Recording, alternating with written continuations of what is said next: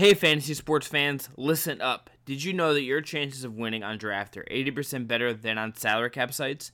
That's why Draft is my favorite fantasy site. No more getting crushed by the pros. And it's not just me, because more than 1 million people have already downloaded Draft too. Play in real live NBA drafts right now, be done in under 5 minutes, and get paid out the next day. Drafts are filling every second, so you can join one whenever you want. All new players get a free entry into a real money draft when you make your first deposit, but you have to use my promo code LOCAVS. That's right, play in a real money draft for free just by using the promo code LOCAVS. And it gets even better because Draft is so sure you'll love it that they're even offering locked on Cavaliers listeners a money back guarantee up to $100. So, search Draft in your favorite app store today or go to draft.com and come play for free right now with the promo code DRAFT. You are Locked On Cavaliers, your daily podcast on the Cleveland Cavaliers, part of the Locked On Podcast Network. Your team every day.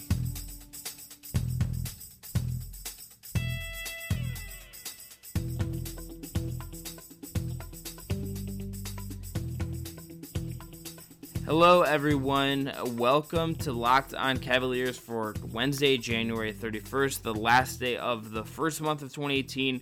That certainly flew by. Uh, my name is Chris Manning. I am the site manager at FearTheSword.com and the host of this Locked On Cavaliers podcast, your daily look at the Cleveland Cavaliers. Uh, Tuesday was a wild day for the Cavaliers. Uh, we started off the day with that Bleacher Report story about how Dan Gilbert is maybe running the Cavs front office. Isaiah Thomas is reportedly a favorite of Dan Gilbert. A, a, look at how Dan Gilbert and four other or five other staff members went and personally scouted the Collin Sexton Trae Young matchup from over the weekend down in, in, the South. So that happened. And then Dwyane Wade made his return. That would normally be enough for a normal situation. That would be enough. But we also heard news that George Hill, the trade fell apart because the Cavs didn't want to take on future salary from him. You can read that if you're the sword.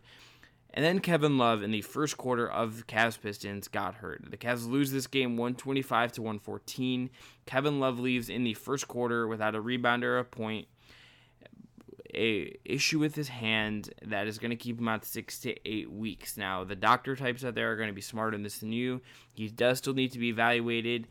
Windhorst from ESPN is the one reporting the six to eight weeks, but it is a non displaced fracture of the fifth metacarpal in his left hand.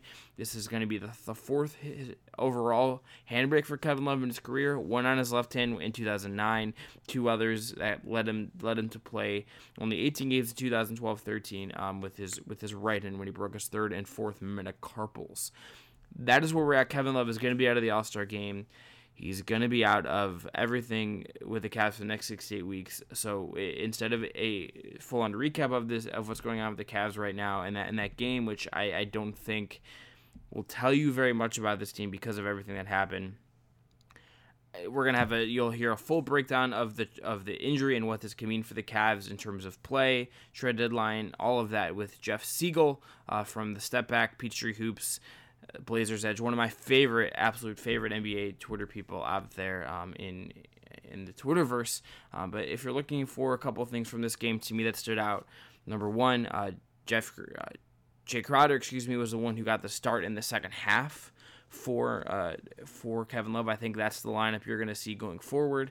Number two, uh, Isaiah Thomas had kind of another rough game. He picked up two fouls early had four turnovers in the early going as well, finished with six against just five assists, but did get to the line 13 times and made 12 of free throws for a 19.9. That minus 25 for him is, is still not great, but if you're uh, looking for some positives from Isaiah, you got something out of this. And Channing Frye, 20 points for him off the bench and, and played really, really well in battling Drummond. And Dwyane Wade in his in his game back 18 points, 6 of 8 shooting, got to the line 9 times, making 5 of his attempts. Now 32nd on time, passing Larry Bird and, and on the NBA's all time scoring list.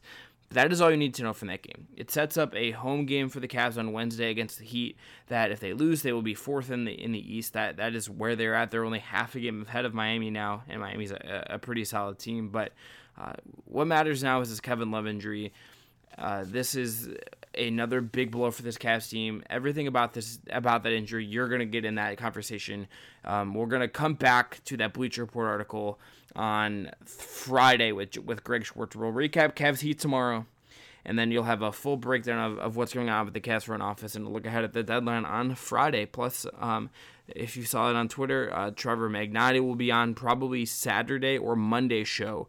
Um, I, am thinking I'm thinking Monday uh, will be a breakdown of the Nets pick in full, and then Jordan Durham will be on next week to help me preview the deadline. So a lot coming up, but today Jeff Siegel all about Kevin Love's injury and what this means for the Cavs moving forward. Um, hope you guys enjoy. Uh, use draft, use that promo code LO Cavs and and win some money and, and take your mind off the Kevin Love injury. But we'll talk to you tomorrow after Cavs Heat. But again, the Cavs lose to the to the Pistons 124 to 114 and lose their all-star power forward in the process.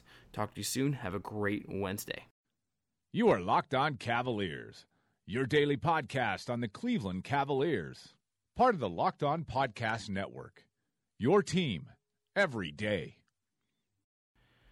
Joining me on Locked On Cavaliers is Jeff Siegel. You can find his work at the Step Back and Fansided. Jeff, uh, as well as various SB Nation sites like Peachtree Hoops. Uh, Jeff, thanks so much for coming on. And you, as you, we talked about this. Kevin Love, as the listeners should know by now, is going to be out six to eight weeks with a broken, uh, with a non-displaced fracture in his left hand, the fifth metacarpal. Um, what, what is what is your initial reaction to Kevin Love being out that long for this Cavs team? I mean, I think it's just super unfortunate, obviously, for the team, for him. You know, he was not exactly lighting the world on fire. Neither was the the team as a whole. But it's it's really just unfortunate that as they're going through all this stuff, reintegrating it back into the lineup, just you know, going through a lot. You know, just personally and on the court, that he's now going to miss you know six to eight weeks, and he won't be back until you know maybe early April. You know, and then only have two weeks, and then the playoffs, and it's just going to be you know, it's going to be tough for them to sort of get him back and, and reintegrate him back into the lineup uh, with uh, so you know so few days to go until the playoffs start. To me, that is the the biggest thing here, and we're going to get into what they're going to do in the, with lineups in the short term, how this could affect uh, affect their trade deadline approach. Now that that's coming up next next Thursday, uh, and and this comes at not the greatest time in, in, that regard, as they're trying to make deals already, and they they have some fall through. But to me, that is the the biggest thing here. Is Kevin Love was someone that I I thought was having a great year. Um, I think a slightly underrated year before it came back, and I think he's he's struggled to stay at that level since Isaiah Thomas has come back, and that makes sense. Um, Isaiah Thomas is someone that shoots a lot, that needs the ball in his hands. That was gonna that was gonna happen, and that was gonna affect LeBron. It was gonna especially especially affect Kevin Love. If if you've watched the Cavs the last couple years, that has been something that is he's the guy that gets pushed to the side first for Kyrie Irving and now for, for Isaiah Thomas. And I think they need IT and Kevin Love to gel. They need those two guys to know how to play together and know how that, that relationship uh, with LeBron it was really going to work. And I think the only way you can get that, especially on a veteran team that is known to not practice a lot, was going to be through game reps. Now at the at the best at best you're getting Kevin Love back in the middle of, of March, and it's too early for us to know you know how likely is he he comes back in six weeks instead of eight. Um, you know what the exact MRI is going to tell us. All that information as as we're talking about this, it's Tuesday night. We don't know what the Cavs have seen once they've evaluated him back in Cleveland all we know is that there's the fracture. He had the X-ray. We're going to more evaluation in Cleveland. Uh, so he, but he, and he's going to be out a while. But in my mind, that is the the biggest thing here is that there's just it just takes away so much needed time for a group that was already struggling in so many ways to actually get to know how to play together. Yeah, I mean the the it Love thing is is the most important connection. Obviously, LeBron and Love have been playing together for a few years, and LeBron can really pretty much fit with anybody. But that that Thomas Love connection had to be you know had to be worked on over these next few months until the playoffs start. And now they're going to lose you know they're going to lose all of that pretty much other than maybe the last 2 to 4 weeks depending on when love comes back like you said. But you know and then it's you know then it's time to to go in the playoffs. And are they going to sort of work things out during the first you know first round of the playoffs? That's sort of how they've traditionally done things is sort of ramp it up in that first round and get going and then make the finals. But you know this is a, an entirely different team. And you know they've really never dealt with something like this where where you know Thomas and Love really just haven't gelled at all, haven't been able to click much at all, and uh, you know they're they're going to have to figure it out very quickly once Love's uh, back in the lineup. I think you make a good point. Does this Cavs team deserve the same benefit of the doubt that we've seen other I think the the Cavs teams at least of the last years kind of I think had earned at least at least the the one at least one of those years that they would be able to flip that switch that they would be able to kind of figure things out in the playoffs. And yes like last year you could say they didn't figure out their defense really but it was at least a tad bit more passable. Do you, do you think this Cavs team deserves that same benefit of doubt that they can get Kevin Love back and then just figure it out when they're playing, you know, in a, in some sort of matchup in the in the first round of the Eastern Conference playoffs? When you have LeBron, you always get the benefit of the doubt on pretty much everything. Like there's just it's whether I don't, you know, it doesn't. I, for me, it doesn't matter. Like I think LeBron gets the benefit of the doubt. He'll get the guys ready you know, Ty Lue will get his guys ready. Like everything is going to. I think I still believe that they're the best team in the East, even though they've been just woeful defensively, and that you know this Thomas Love thing hasn't quite clicked. But I, I just think when it comes time for the playoffs, LeBron steps his game up, everybody steps their game up, sort of in tandem with him, and it's it should be okay. But this is certainly the worst uh, the worst LeBron year in Cleveland, you know, in this second Cleveland stint, uh, in terms of just you know how apoplectic they look sometimes on the floor and just how how bad the defense in particular has has looked this year. Yeah, I agree with that. I think if if you were going to feel concerned about a Cavs team, I think the first year was was fair with how they looked in the first, uh, you know, the the 19 and 20 start, and then I think this year with all the new pieces, with how Isaiah has looked, with with the age, with the the kind of one dimension uh, of a lot of guys, I think that's a fair concern. And, and right now, um, it'll it'll change. They're going to drop a half game back, and I don't know if the Heat um, are playing. I don't think they're playing on Tuesday, but the, this right now, as we look at the NBA standings, the Cavs um, entered um, their game against the Pistons that they that they lost five and a half back of Boston. Uh, in in the Eastern Conference and, and four and a half back of Toronto, so they're, they're they're the three seed. This loss will put them six back of of Boston, one and a half back of Toronto one seed seems a little bit out of the question. It's possibly going to run, but Boston's been good even if they've struggled the last two weeks that's just a big gap this late in the season, even though there's still like technically a lot of season, but that's still a large gap. And but Miami's right there. At, they're only going to be half a game ahead of the Heat, barely ahead of the Wizards, barely ahead of the Bucks and the Pacers as well, with the Sixers and then the Pistons um, out of the playoffs, but a little bit farther down, and the Sixers as the eighth seed, but a little bit farther down. I mean, you, could you see this Kevin Love injury causing them to tumble at all in the East standings? And if they do, what does that mean if we see a LeBron team that's not a top three seed for some reason? Yeah, I mean they play Miami tomorrow night in Cleveland, so like it's Good point. Gonna be, they're going to have that immediate test of like, okay, this is the team that is chasing you in the standings. You know, who's going to step up and and take them down, and you know maybe we'll see a vintage LeBron game. Maybe we'll see J.R. Smith awaken for the first time all year. Uh, you know, it's we'll see who who sort of steps up against against the Heat. But you know, going back to your question, I think if they they tumble down into the you know fourth, fifth, maybe even the sixth seed, I would you know that would surprise the hell out of me. But it's not impossible given the way that this team has sort of you know failed to to really turn it up so far this season, especially defensively. Obviously, losing Love and inserting a lot more Tristan Thompson into the lineup, you know, as we'll we'll get to in a minute here, will probably help them defensively. But you know, then it'll bring, you know, that brings with it some of the, the offensive woes that, that Thompson produces. And then if they go Channing Frye, that's just a, a much worse version of Love. If they go, you know, to Ante Zizic, obviously he hasn't gotten a lot of playing time, and that's probably indicative of his talent at this point. You know, or if they go out on the buyout market, somebody like Andrew Bogut might be somebody to just come in and sop up minutes, uh, you know, for this team over the next eight weeks or so. So it wouldn't, you know, it wouldn't totally surprise me if he, if if the Cavs sort of drop down a little bit. And if they enter the, the playoffs as even the fourth or fifth seed, I think they're still the most dangerous team, and they're still the team that, that nobody wants to see in, in the second and third rounds. Right now, looking at the Cavs schedule, it's going to be tough for them. Um, just looking at the next couple weeks, so they play as as Jeff mentioned, they play the Heat uh, on Wednesday, then they host the Rockets on Saturday, then they get the Magic next week and the Wolves next week and the Hawks next week before they play in Boston on on, on February 11th. Uh, so that's not exactly a forgiving schedule. that that is not exactly a, a run of schedule that you should feel like they're going to have easy games. And the Magic game could in the Magic, I think, were tied for the, being the worst team in the league at the at the moment. The Hawks are not are, are right there as well, but you have a top four team in the West, the best team in the East, and, and the Rockets who are the second best team in the NBA, plus the Heat are right behind you in the schedule. This is this is not going to be a I think an opportunity for this team to be able to kind of ease into life without Kevin Love, who's been their second best player, who provides spacing, rebounding, uh, some playmaking. They're they're they're going to be less. I mean, just the threat of the outlet pass is no longer there, and that's going to make them a little less dangerous on the break. They're going to have no time, I think, to adjust to this absence. They're just going to have to go into it. They have two hard games right off the bat. They're just going to have to adjust to life right off the way. And I wonder if I don't know this yet. It's too early to say. Um, Lue hasn't talked about it yet, but you you would imagine they're going to probably practice at least a little bit more Thursday, Friday, or do some sort of game planning to kind of figure out what they're going to do. Jeff, when you, when you look at what what's different now, that what they did in this game against the Pistons was put Jae Crowder in um, for Kevin Love when he left the game, and so that was with the starters. It was Isaiah, J.R. Smith, LeBron James, Jae Crowder, Tristan Thompson. Would that be what you would start for the Cavs now that Kevin Love is out? Would that be the starting lineup you try to use first?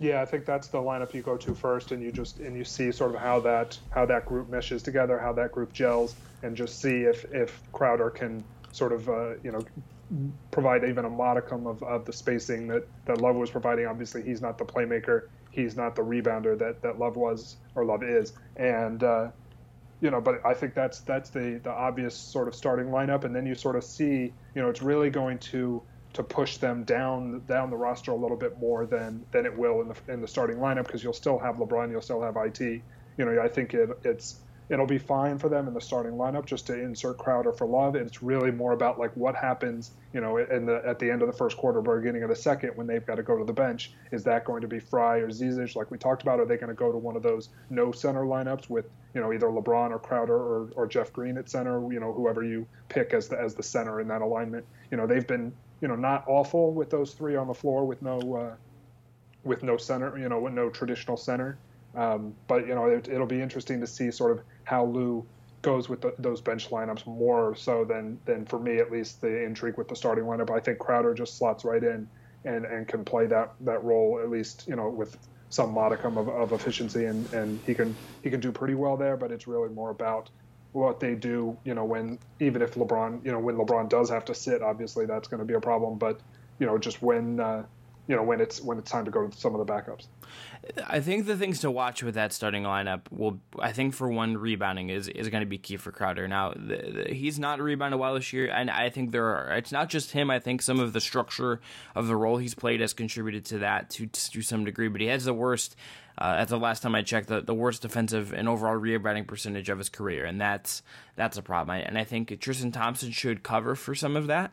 I think he, having Tristan there with him should help um, some, but I, I, think if you're looking at what he's going to have to do, he's going to first, I think, have to rebound, and, and, it puts the Cavs again playing a little bit smaller, something they just went away from. And the second thing, he's going to have to shoot well, and he has not been someone teams uh, teams look at this year. And I, I think one of the problems the Cavs are going to face now is it's not going to be a lot of space out there for for LeBron and to work, and that puts pressure on IT to perform right away. I think he's kind of the guy now that's going to have to do the most.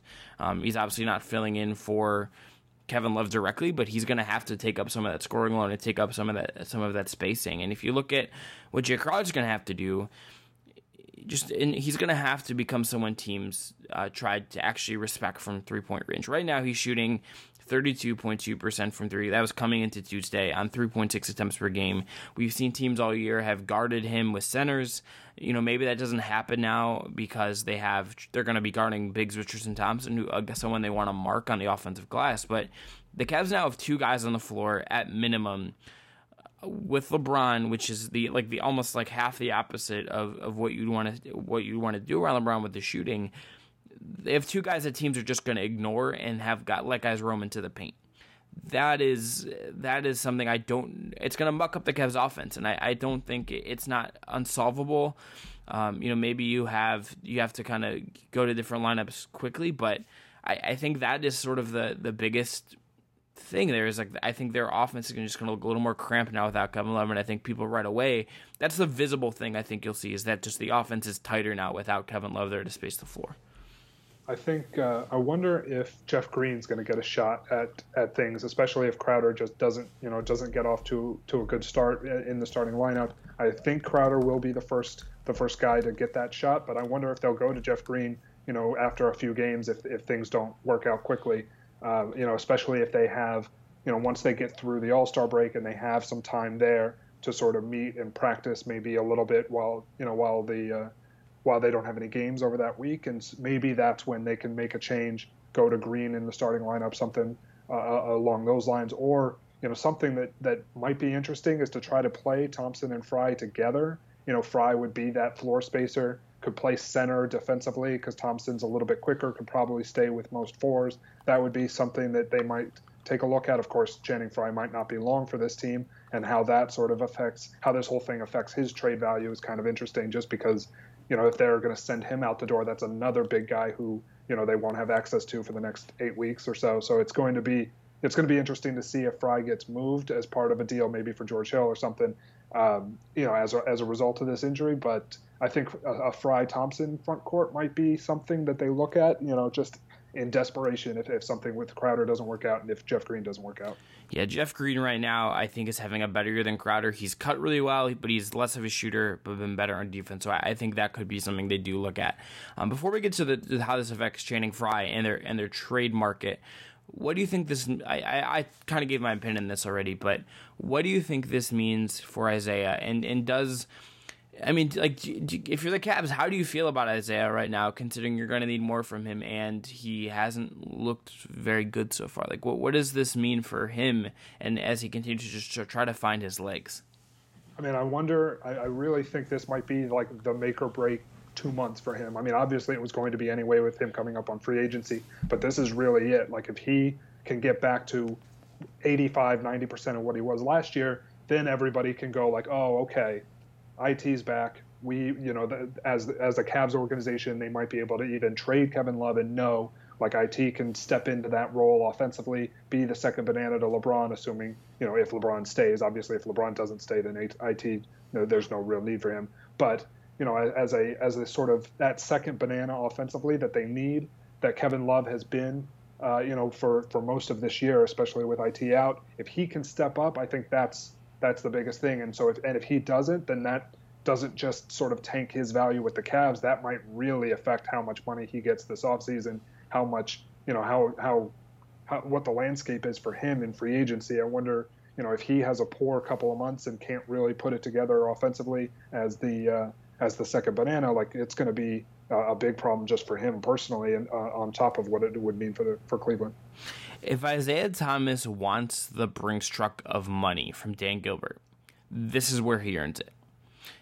A, a two month stretch where he is just 90% of Boston IT, gets LeBron on his side, all these things that, that would he have to do well. This is the stretch we're here into where he puts this rough start behind him and he looks like his old self. He looks like the king in the fourth, the, the MVP candidate, all of that and he keeps the Cavs as like a top two, three seed in the East, that gets Isaiah paid by Dan Gilbert next summer. There's already reporting, and I can't even believe this already. This was on Tuesday as well. There's a whole uh, Bleacher Report article about the the state of the Cavs by Ken Berger that you should go read. I'll put in the show notes, and it said that like IT and Dan Gilbert have like become close and that they IT is a favorite of Dan Gilbert. So like this if he wants to like reaffirm that, this is where he does it. And I think this this is I think the make or break is a, is a very good point on your part. Looking at the trade deadline, the Cavs are a team we we know has already been active. We know that they have been out there looking for things. The George George Hill, DeAndre Jordan have been names. Uh, per the latest, George Hill seems to be off the table at least for now because the Cavs wanted to take some money off the back end of that deal in case LeBron left this summer. Um, Channing Frye would have been in that deal, um, but let's start with Channing. Let's start with Channing Frye. Just does him does this injury to Kevin Love make it harder to to use Channing Frye and his expiring contract in a deal now? Like, is it just harder to justify trading him, even if he's one of the only ways you can match salary? I think it's it's something that they would consider, but it, it I don't think that they would they would take Frye off the market in order to you know eh, to stand in the way of say a George Hill trade if that if that comes to pass or or if so, you know something else involving Frye. I think they would they could trust themselves to to grab somebody off the buyout market, somebody who you know like a Bogut, like somebody like that who would want to play with LeBron. Who would want to, you know, take the minimum to come play for Cleveland. You know, maybe even a, a Nerlens Noel if he can get a buyout. That would obviously be a, be a, a great fit there. Now that Love's out, and he would get a real chance to shine over the next couple months. Somebody like that, I think that they could they could trade Frye even before the deadline and know you know, within a couple weeks here, we're gonna buy, we're gonna grab somebody off the buyout market to soak up those minutes if Frye even really gets a shot here, which I, you know, I would assume he does. Yeah, I assume he gets the, the shot at the as the backup center. But you know, it's you know, re- it remains to be seen if he really gets that shot, or they're going to go super small with LeBron, Green, and Crowder as, as sort of one of those guys as the center, that that front court trio. But uh, I don't think it would it would impact his trade value too much. But it wouldn't, you know, if they're just looking to sort of get off of his salary for tax purposes, maybe they don't do that, you know, that part of it just because, you know, they do, they, they will need him over the next, uh, you know, over the next two months while, while Love's out. The Cavs could send two very small salaries. Um, and it, gets, the money is not perfect because, it, like, if they sent, like, I pulled it up in the trade machine for Noel. They have this trade exception that they could use on, on Noel, I believe, for the, the Kyrie Irving trade exception, um, which they still have to per the trade machine. They still have to cut for, a little over four million uh, to kind of make that work. But the, the, the minimum salaries get tricky there. So like that. But I, I like that idea. Um, I think that I think Frye is interesting because you could argue from a from a personality standpoint. He's someone that I think they, they kind of need in, in a way. Like this team sort of needs that presence. They don't have that if he's gone, but it's that is that a reason to not trade somebody? Probably not. You know, probably that's probably not a reason to not deal somebody. And I wonder if this my kind of big thing is I wonder if this makes them want to go bold because if Kevin Love is out and he's your second best player, or you know second um, with, with because it is actually second when he's healthy, whatever you want to how you want to put it. I wonder if this this just makes them feel like they have to get LeBron something now, and I don't know what that means for the Nets pick. I don't know what that means for you know their their overall stack of ish okay ish assets, but I I, I kind of wonder the, the, question is like, does this actually make them, does this make them decide to go all in on something? And I don't know what that would be. I don't know if that's DeAndre. I don't know if that's um, George Hill again. I don't know if that's both of them. I don't know if that's trying to get Lou Will. I, I don't know what it would be, but I wonder if that's what they try to do because they feel like they, they're in a corner and they have to try to do something.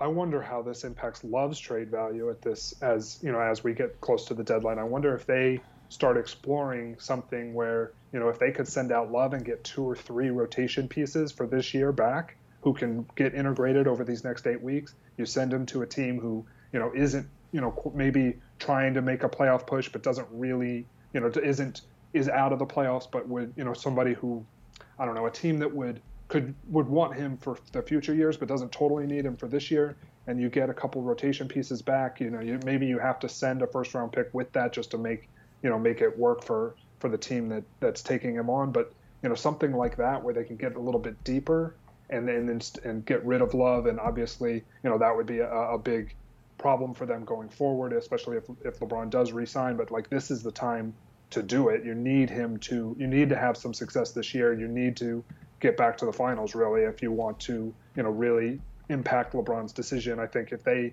if they go out in the in the uh, conference finals, I don't think he he returns, unfortunately. And so, you know, I think that I wonder if Love, you know, has his his trade value just a little bit, almost pushed up a little bit, only in the fact that they would be more willing to deal him now that he's going to be out for eight weeks, and you know they could get back a couple, maybe two or three rotation pieces who could really, you know, push this team forward over the next couple months. Are there are there besides the guys that we mentioned, are there are there players out there that you think could make sense for this Cavs team? I mean, I think now that Love is out, I think, I mean, so I cover the Hawks for, for Peachtree Hoops, for SB Nation's uh, blog for the for the Atlanta Hawks. So I just through that prism, I would, you know, all three of the guys who were on the market for for Atlanta would be solid fits in, in Cleveland, especially now that that Love is out. Somebody like Ersan Ilyasova could provide that shooting. Dewayne Dedmon can play center, and he's been spacing the floor really well this year. Marco Belinelli maybe doesn't fit quite so well just as a sort of off the bench shooter. You know, you, you can never really have too many shooters, especially with LeBron, but like he's so bad defensively. Like he's the one of the only guys in the league who would make their defense like actively worse. So maybe they, they want to stay away from that. But Ilyasova and Dedmon are both both solid solid defenders as well. You know, n- not world beaters, not you know first team all defense guys, but guys who will make a terrible Cavs defense slightly better, as well as you know giving you some stuff offensively. So I think those guys might be might be interesting trade candidates. I mean, obviously they can swing for the fences on a guy like Paul George with the Nets pick or something like that. I mean, I don't I don't expect George to be on the market. I don't expect you know I don't expect them to really go after somebody big like that. Um, you know, but that that net, especially because that Nets pick has is sort of diminishing in value as we get closer to the draft and as we sort of see that the Nets are you know not going to be one of the three or four worst teams. So it's you know it's going to be hard for them to get a, a big fish, I think. But it's it would be it'll be interesting to see if they go go for more help, like sort of on the wing, to to go to, to have more lineups that they can go small, or if they try to go out and get a big guy to you know directly replace Love's minutes. Yeah, I, I you know, one of the things that's kind of coming to mind as I as I think about this is I wonder if if you look at um, if you look at what's going on with with the Clippers you know, I wonder if there's like something crazy out there, and like I don't want to go like full trade machine Picasso on this because I think we're we can get like real complicated in a hurry, and it becomes a problem. But like Love is this like 22 million. He makes the same as DeAndre Jordan. Like he, he like that is that is just a fact, and I don't know like what you would have to kind of do to give some of this up, but like you, you do have pieces where you could just throw money out there and just move money and and see where what happens. And you you have a cap on that. You have a limited number of picks, but um, and, and, like you know you would target someone like Avery Bradley, but like he can't be traded with their salary now. So like I some of this is, does get kind of complicated, but the Cavs are in a position where they do have some money if they do want to like throw that around. I mean, they they could do it even and, and see what happens. And I and I think Love in that case could be interesting if that's the the route they decide to go. But Jeff, we'll let you go on this last note here. Who should replace Kevin Love on Team LeBron? And by the way, Team LeBron has now had three injuries to it already: John Wall, Kevin Love, um, and DeMarcus Cousins. Well, uh, it's not going to be Jaylen Brown because uh, that's ridiculous, and I don't know why anybody thought that he should be an All Star, and then he started throwing up the, the, the whatever emoji that is that's thinking about whatever uh, whatever. He's I mean that was I don't I don't see where that that really came from. It's uh, you know in terms of a of a real replacement, I think it'll it'll be obviously the way that that that, uh, that Silver's always done it is the way that that he'll do it again. Just whoever was next up on that list. Um, I, I, we, I don't think we have access to those the the next up, but I think Goran Dragic might be somebody to, to look at. The Heat obviously have, have exceeded expectations this year uh, once again, and have sort of uh, have been been one of the best four teams, and might be their third best team if, if this Cleveland thing sort of falls apart as as Love is out. And so I think uh, having a representative like Goran Dragic in the All Star game for them would be would be a good uh, a good fit. Uh, no Dion Waiters on that team either, which is just you know, without Sir Pancakes, they deserve even more credit for for being as good as they are. But I think uh, Ben Simmons would be the other name that kind of comes to mind if you're looking at Eastern Conference replacements. And, Jeff and I think I think we it has to be someone from the East, but if not, you know, maybe that opens the door for Lou Will, um, for for someone else. Drummond has already got you know gotten in, and, and so has Paul George. So some of the obvious snubs have gone there. If you're looking at the East, it's just it just gets thinner. It's the weaker conference. It's less star potential. Um, Simmons has been really good, and and you know, I think people you know would you'd have Boston fans probably arguing for Jaylen um, in, in that regard. But I think I think it would I think I agree with Dragic, and I think Simmons is kind of the other pick there. And I wonder if I, I wonder if Simmons gets it just because he's the, the young guy in, in that regard. But I, I think Dragic, uh, I think Dragic definitely deserves it. And if they already replaced a guard with a big, maybe it sense to it's maybe it makes sense to give LeBron's team uh, a point guard, even though they they have all these ball handlers. It just maybe makes sense to give them another one. Yeah, and I think uh, I mean I think Dragic makes the most sense also because like if you give it to Simmons, that's Philadelphia who's on the I think either eighth or ninth seed as, as we're talking about this. There that gives them two All Stars and gives the Heat who are the four seed no All Stars. I just think, I mean I, I think they'll go by whoever you know whoever was next on the coach's ballot. But I think if I were to just be able to pick anybody from the Eastern Conference, I think I'd pick Dragic just you know for that for as that sort of tiebreaker between those two. With you on that as well. So as we wrap it up here, Kevin Love out six to eight weeks, a lot to consider with this Cavs team. A lot to come. And never a dull moment in Cleveland or the NBA. On the on the same night as this happens, you have James Harden dropping 60, 10, and, and 11 is, last saw on the stat line on, on, on, like 30 shots. We're not even, we're barely a day removed from Blake Griffin becoming a, a Piston. So much going on in the NBA. Jeff Siegel was here to help me break it down, break down this Kevin Love news, um, and we'll see where it's going to be a very fascinating week plus for this Cavs team ahead of the deadline. Jeff, uh, where just tell people where they can find you on Twitter and just every, everywhere that you write, make sure people know. All right, uh, you can uh, you can follow me on Twitter at JG Siegel. You can find writing about the Hawks, like I mentioned earlier, on Peachtree Hoops, about the Blazers on Blazers Edge, about the other 28 teams on FanSided. It's the Step Back.